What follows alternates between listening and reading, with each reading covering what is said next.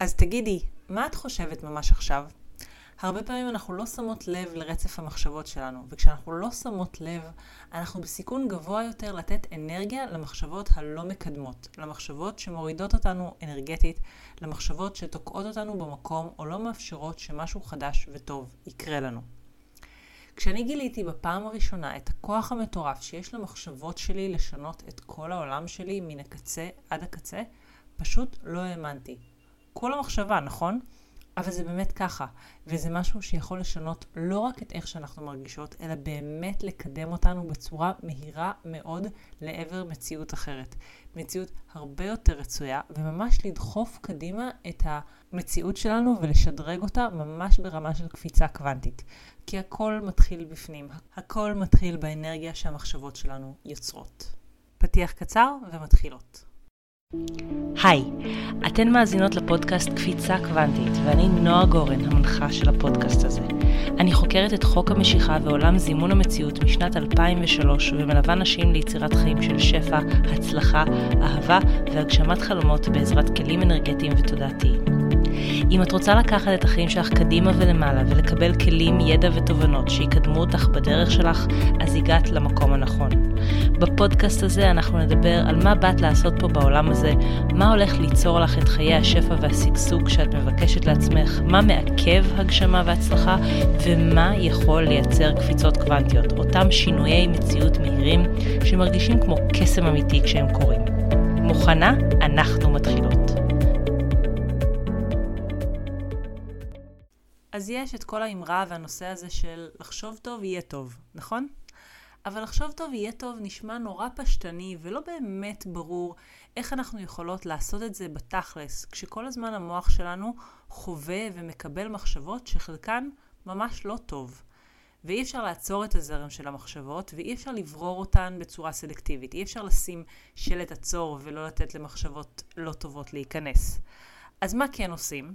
בפודקאסט היום אני הולכת לתת לכם כמה כלים לטיפול במחשבות ולעבודה עם המחשבות, כלים שיכולים לעזור להתקדם אל המקומות שבהם אנחנו כן רוצים להיות, ופשוט להרגיש טוב יותר בדרך. אז הכלי הראשון הוא לזהות מתי אנחנו יכולות להעניק פחות אנרגיה למחשבה מסוימת, אבל אנחנו סתם משתהות עליה ומבזבזות עליה יותר מדי אנרגיה.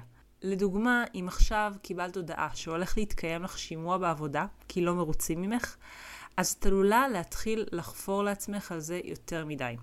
לנסות לבדוק עם עצמך שוב ושוב, גם אחרי שכבר חשבת ובדקת, אז עדיין שוב ושוב לבדוק אם עדיין יש משהו שאפשר לעשות ולא עשית בשביל לשפר את הסיכוי שלא יפטרו אותך.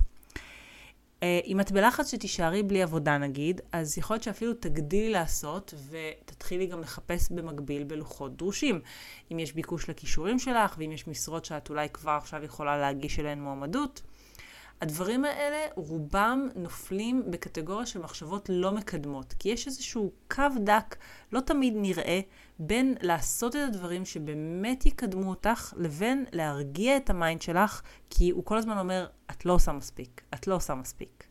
והקטע הוא שכשמגיעים למקום של עשייה, מתוך הפחד שמה שאני עושה, מה שעשיתי עד עכשיו זה לא מספיק, ועכשיו אם אני לא אמשיך בכוח אה, לחפש דרכים להגיע ולעשות יותר, אז אני לא יכולה לצפות שדברים טובים יקרו לי כתוצאה מזה. האנרגיה הזאת היא אנרגיה שמושכת אלינו עוד מהדברים שאנחנו מפחדות מהם.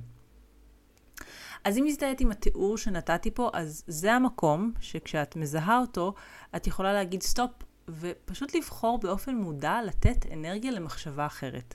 מחשבה אחרת שאומרת, אוקיי, אם השקעתי כל כך הרבה מאמץ, נניח שכן השקעת, ועדיין יפטרו אותי, או עדיין אני לא מוצאת משרות אחרות להגיש אליהן קורות חיים, אז כנראה שמאמץ זה לא הדרך. כנראה שאני צריכה להתאמץ פחות. ואם זה כל כך קשה לי להתאמץ פחות, אז הנה פה באמת המאמץ שאני אמורה להתמקד בו. המקום הזה שבו אנחנו מתחילות לנסח לעצמנו אחרת את מה שאנחנו מאמינות לגבי המצב הקיים ומה שנראה לנו כאמת בלתי מעורערת, זה המקום שבו שינוי תפיסה יכול לשנות את המציאות בשטח מאוד מאוד מהר. אני רוצה לתת עוד דוגמה לדבר הזה, כי באמת אי אפשר להבין את הכוח של הכלי הזה עד שלא מתנסים בו בלייב. וגם אחרי שמתנסים בו, לפעמים קשה מאוד למצוא בזמן אמת את המחשבה המדויקת שתרים אותנו למעלה. אז בואו ניקח דוגמה למחשבה שמרימה למעלה מתחום אחר, מהתחום של זוגיות. התחושה הזאת של אולי השעון מתקתק, אולי כבר מאוחר מדי לדברים מסוימים, או אולי אני לא בטוחה, אבל אני ממש מקווה, ומצד שני, יש לי תחושה פנימית בבטן שפספסתי את הרכבת, ואני רוצה את הזוגיות שלי, ומישהו להתקרבל איתו בחורף, ולטייל איתו בעולם בקיץ. אני סתם זורקת כמובן, זה משהו מתוך הרצונות האישיים שלי שהיו כשזימנתי זוגיות. אבל המחשבות, בלי למחשבות שלי לגבי הסיכוי שמה שאני רוצה יתגשם, זה לא מקדם אותי, הן לא מקדמות המחשבות האלה, אלא להפך, הן מכבידות, הן אפילו מכאיבות לי. והשאלה היא, האם אני חייבת להמשיך לחשוב את המחשבות האלה? יש שוב שתי אפשרויות. האפשרות האחת היא שאני חושבת ולשם האנרגיה שלי הולכת, במקום לעשות דברים שאני יודעת שאני אמורה לעשות, או שמרגיש לי נכון לעשות אותם, אבל אני מפחדת. ממש ברמה הטכנית-פרקטית, אולי אני דוחה את להירשם לאתר היכרויות שמרגיש לי שנכון שאני אהיה בו. אבל אני דוחה ואני מתעלמת, ואולי אני מקווה שמשהו יסתדר בלי שאני אקדם את הנושא מהצד שלי. אז הרבה פעמים אם רק נסתכל בצורה קצת אחרת על מה שעומד לפנינו, על מה שאנחנו נמנעות מלעשות, אנחנו נגיע למצב שבו אנחנו נרגיש אחרת לגמרי לגבי העשייה הזאת. האפשרות השנייה היא שאני חושבת ושוברת את הראש על מה אני יכולה לעשות, אבל בפועל אין שום דבר כרגע שבאמת מדויק לי לעשות. עשייה כרגע זה לא הדרך בשבילי להגיע לאן שאני רוצה. ובואו ניקח לדוגמה תחום כואב, ליטרלי כואב, של הקפאת ביציות. נגיד בחורה שמתחילה להרגיש שהיא דואגת לפוריות שלה. אולי זה כבר מתחיל להרגיש ולהיראות כמו רעיון טוב לשמר את הפוריות, כי הבחור הנכון לא הגיע עדיין. ומצד שני, אולי לא בא לה כל כך. אולי היא לא רוצה את כל מה שכרוך בזה, ואולי היא רוצה שהבחור הנכון בעצם יגיע מחר ויחסוך ממנה את כל הסיפור הזה. אז בשלב הזה, הבחורה של הדוגמה שלנו, בואו נקרא לה תמי, אז תמי מתמהמהת, מתלבטת, לא בטוחה. אבל מה שבטוח זה שכל המחשבות סביב כן, לא, מתי, מורידות אותה אנרגטית. אז מה כדאי לתמי לעשות?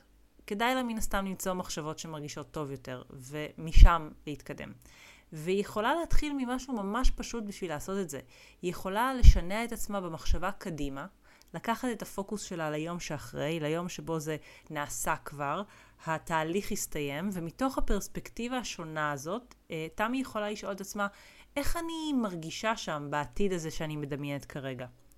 האם אני מרגישה שם ממש טוב, אולי יש לי הקלה, אולי שמחה על זה שזה נעשה, אולי בהנחה שהתהליך הושלם בצורה טובה והביציות הוקפאו בהצלחה, היא יכולה להגיד, וואי, נרגעתי, יש לי הרבה פחות לחץ עכשיו, השעון הביולוגי לא מתקתק ככה, איזה כיף.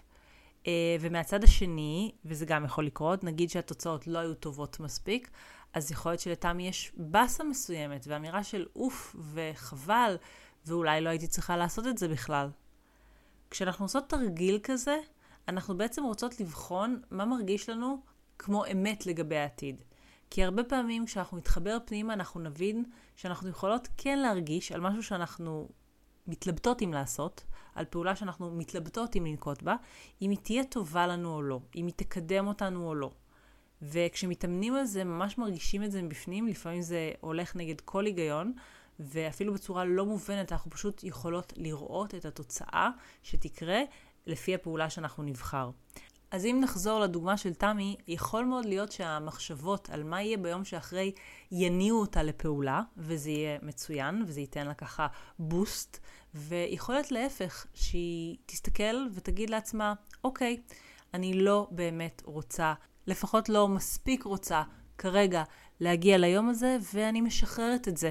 זה מפסיק לנדנד לי במחשבה עכשיו, זה מפסיק להיות משהו שמוריד אותי אנרגטית כשאני חושבת על זה שאני צריכה לעשות את זה, ואני לא עושה את זה.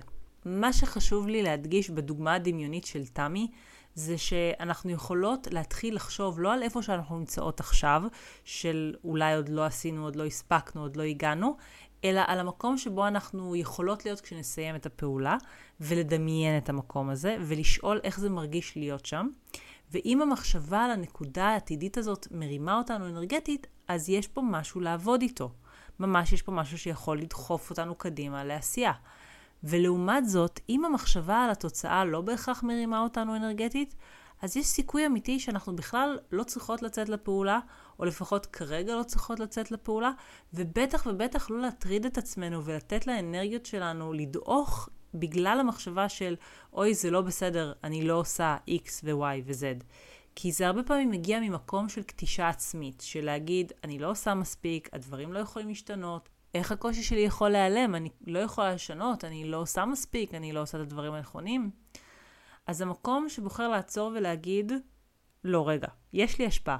אני כן יכולה כבר עכשיו לבחור מחשבה אחרת, ואני יודעת שכשאני בוחרת מחשבה אחרת, זה מקום שממנו מתחילים דברים טובים.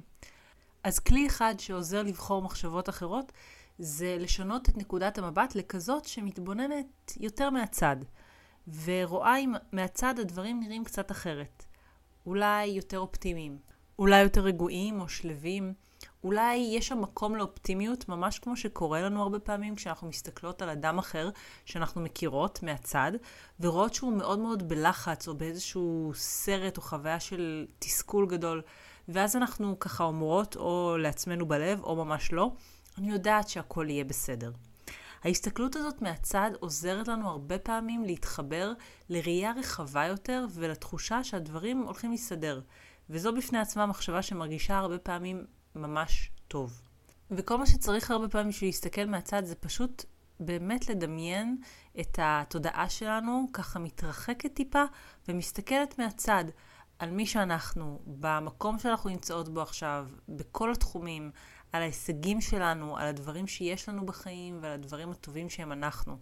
והרבה פעמים מתוך הפרספקטיבה הרחבה הזאת, משהו פשוט יקליק למקום ואפשר יהיה פתאום להגיד, וואו, אוקיי, עכשיו אני רואה את הדברים אחרת, ומשהו מרגיש הרבה יותר טוב בראייה הזאת. אוקיי, הלאה. אני רוצה לדבר על כלי נוסף שיכול לגרום לנו להרגיש הרבה יותר טוב, והכלי הזה, שאני מדברת עליו הרבה, אפילו המון בהדרכות ובליוויים האישיים, זה הכלי שאומר פשוט אפשר להביע כוונה להרגיש רגש מסוים. אם את עכשיו מרגישה לחץ, אם את מרגישה חוסר תקווה, פשוט אפשר לעצור שנייה ולהגיד, רגע, מה אני באמת רוצה להרגיש ברגע הזה, או עוד שעה, או בסוף היום? מה ההרגשה הדומיננטית שאני מכוונת שתהיה עכשיו? ואז להיזכר בה, לדמיין את ההרגשה הזאת, או פשוט לפשפש בזיכרון ולמצוא פעם מהעבר שהרגשת כבר ככה, ואז להגיד, כשהזיכרון של הרגש הזה כבר חי בך, אז פשוט תגידי, אני רוצה להרגיש שלווה, אופטימיות או תקווה או התרגשות דקה שמשהו טוב עומד לקרות. זה משהו שכל כמה שהוא נשמע פשוט, ברמה שערורייתית אפילו, זה עובד. וכל פעם שאנחנו עוצרות לרגע את השטף של המחשבות ושואלות, רגע, אבל איפה אני רוצה להיות? מה אני רוצה להרגיש?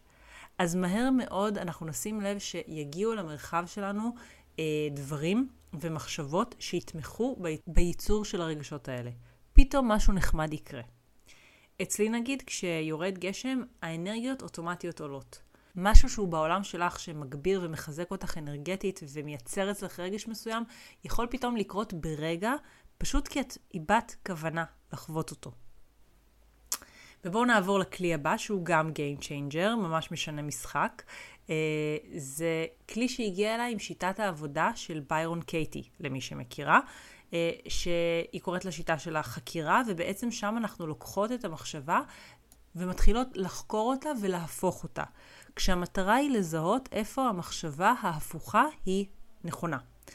אז הרבה פעמים כשיש לנו מחשבה לא טובה, היא פשוט, א', היא לא האמת, כי האני האותנטי והגבוה תמיד יש לו מחשבות טובות, ולא משנה מה קורה, יהיו לו מחשבות מנחמות וכאלה שמרחיבות ומרגיעות ומחממות את הלב. אבל כשאנחנו חושבות איזושהי מחשבה שגורמת לנו קיבוץ, אז הרבה פעמים המחשבה הזאת היא מחשבה שמגיעה מתוך תפיסה שגויה. ואם נשחק עם כל מיני היפוכים לוגיים פשוטים, אז נוכל בהרבה מאוד מקרים לזהות די מהר איפה באמת אה, נמצאת הטעות בחשיבה. אז ככה, מתוך ההבנה שמחשבה לא טובה היא כנראה לא האמת, אנחנו מגיעות לבית, שבית זה, אם יש מחשבה שהיא לא אמיתית, אז יש אלטרנטיבה, יש משהו שהוא יותר מדויק לי לחשוב, יותר נכון מבחינתי, הוא כן אמת בשבילי, אה, ואפשר לחשוב אותו, ואז אני באמת ארגיש יותר טוב אנרגטית. ואני אתן איזושהי דוגמה בשביל להסביר. לא מזמן דיברתי עם לקוחה על מצבים שבהם היא הרגישה שוויתרו עליה. והתחושה הזאת שוויתרו עליי, שניתקו איתי את הקשר, שלא רצו אותי, היא תחושה שיכולה להיות נורא נורא קשה, נכון? ואז כשאנחנו הולכות איתה בעולם, עם המקום הזה שוויתרו עליי, אז אנחנו יכולים הרבה מאוד פעמים לייצר תדר אנרגטי שמרחיק אנשים, ובכלל עוצר אותנו. מגן עלינו מזה שעוד פעם יוותרו עלינו, אה, על ידי זה שפשוט לא נוצרים קשרים חדשים. ואז אנחנו יכולות להסתכל ולהגיד, אוקיי, אולי ההיפוך הוא שאני ויתרתי על עצמי.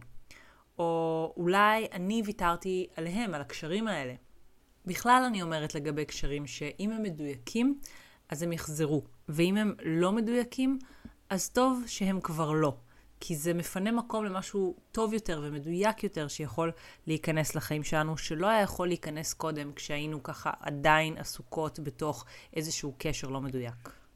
אז כשמסתכלים על זה ומתחברים לאמת, שאם באמת היינו בקשר שהיה לא מדויק, או אפילו קשר שהיה נראה לנו מדויק, ואז הבנו שהבן אדם השני בכלל לא רוצה להיות איתנו בקשר, אז כנראה שזה לא מדויק. אז כנראה שהוא עשה לנו טובה בזה שהוא שחרר אותנו ופינה אותנו והפסיק לבזבז לנו את הזמן. ועכשיו נפתחה אפשרות חדשה ביקום להגיע למקום אחר ולייצר משהו טוב יותר עם מישהו שבאמת ככה רוצה להיות איתנו בקשר. אה, וזה בגלל שכמו שאמרנו, עכשיו יש לי את הזמן, עכשיו התפנה המקום הזה ביקום. אז יכול מאוד להיות שברמה מסוימת אני אה, ויתרתי מעצמי, מתת המודע שלי על האדם הלא מדויק הזה. וזה לגמרי סבבה אם אני מוותרת על אדם שלא רוצה להיות איתי, אה, או שמשהו בדינמיקה שלנו הוא לא מספיק טוב, כי זו גם מחשבה אגב. יש כל מיני מחשבות שאנחנו יכולות לשים בילקוט המחשבות שלנו, שיגרמו לנו להרגיש טוב יותר. מחשבות כמו לדוגמה, אם מישהו לא רוצה להיות איתי בקשר, אז בהכרח אני לא רוצה להיות איתו בקשר. אה, זה חוק. למה שאני ארצה להיות בקשר עם בן אדם שלא רוצה להיות איתי בקשר? כי מה, אני מזוכיסטית? מגיע לי להיענש? לא, אני לא רוצה להיות שם, לא מגיע לי.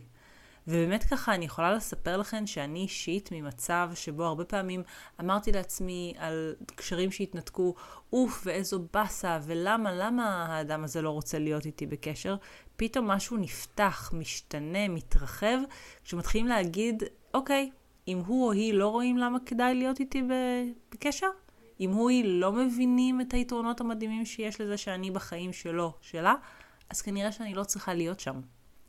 וככה לא משנה מה המחשבה הלא טובה שמורידה לך אנרגיות, ברגע שמתחילים לשחק איתה, אז די מהר מגלים איזשהו היפוך של המחשבה הזאת, שמהדהד בתור אמת מדויקת ומצליח גם להרים אנרגטית. אנחנו רק צריכות להתחיל לשחק עם המחשבה וההיפוך המדויק יופיע. אז בפודקאסט היום דיברנו על כמה כלים שיעזרו לך למצוא מחשבות טובות יותר, מחשבות שמרימות את האנרגיה שלך ומכניסות לחיים שלך אוויר ואופטימיות. הנושא הזה הוא כל כך כל כך חשוב, כי האנרגיות שלך היום זה מה שקובע את המציאות של מחר. אני מזמינה אותך לכתוב לי פה בתגובה ולשתף אותי במחשבה המרימה הראשונה שהגעת אליה עם הכלים שקיבלת היום. תודה רבה שהאזנת לפרק הזה.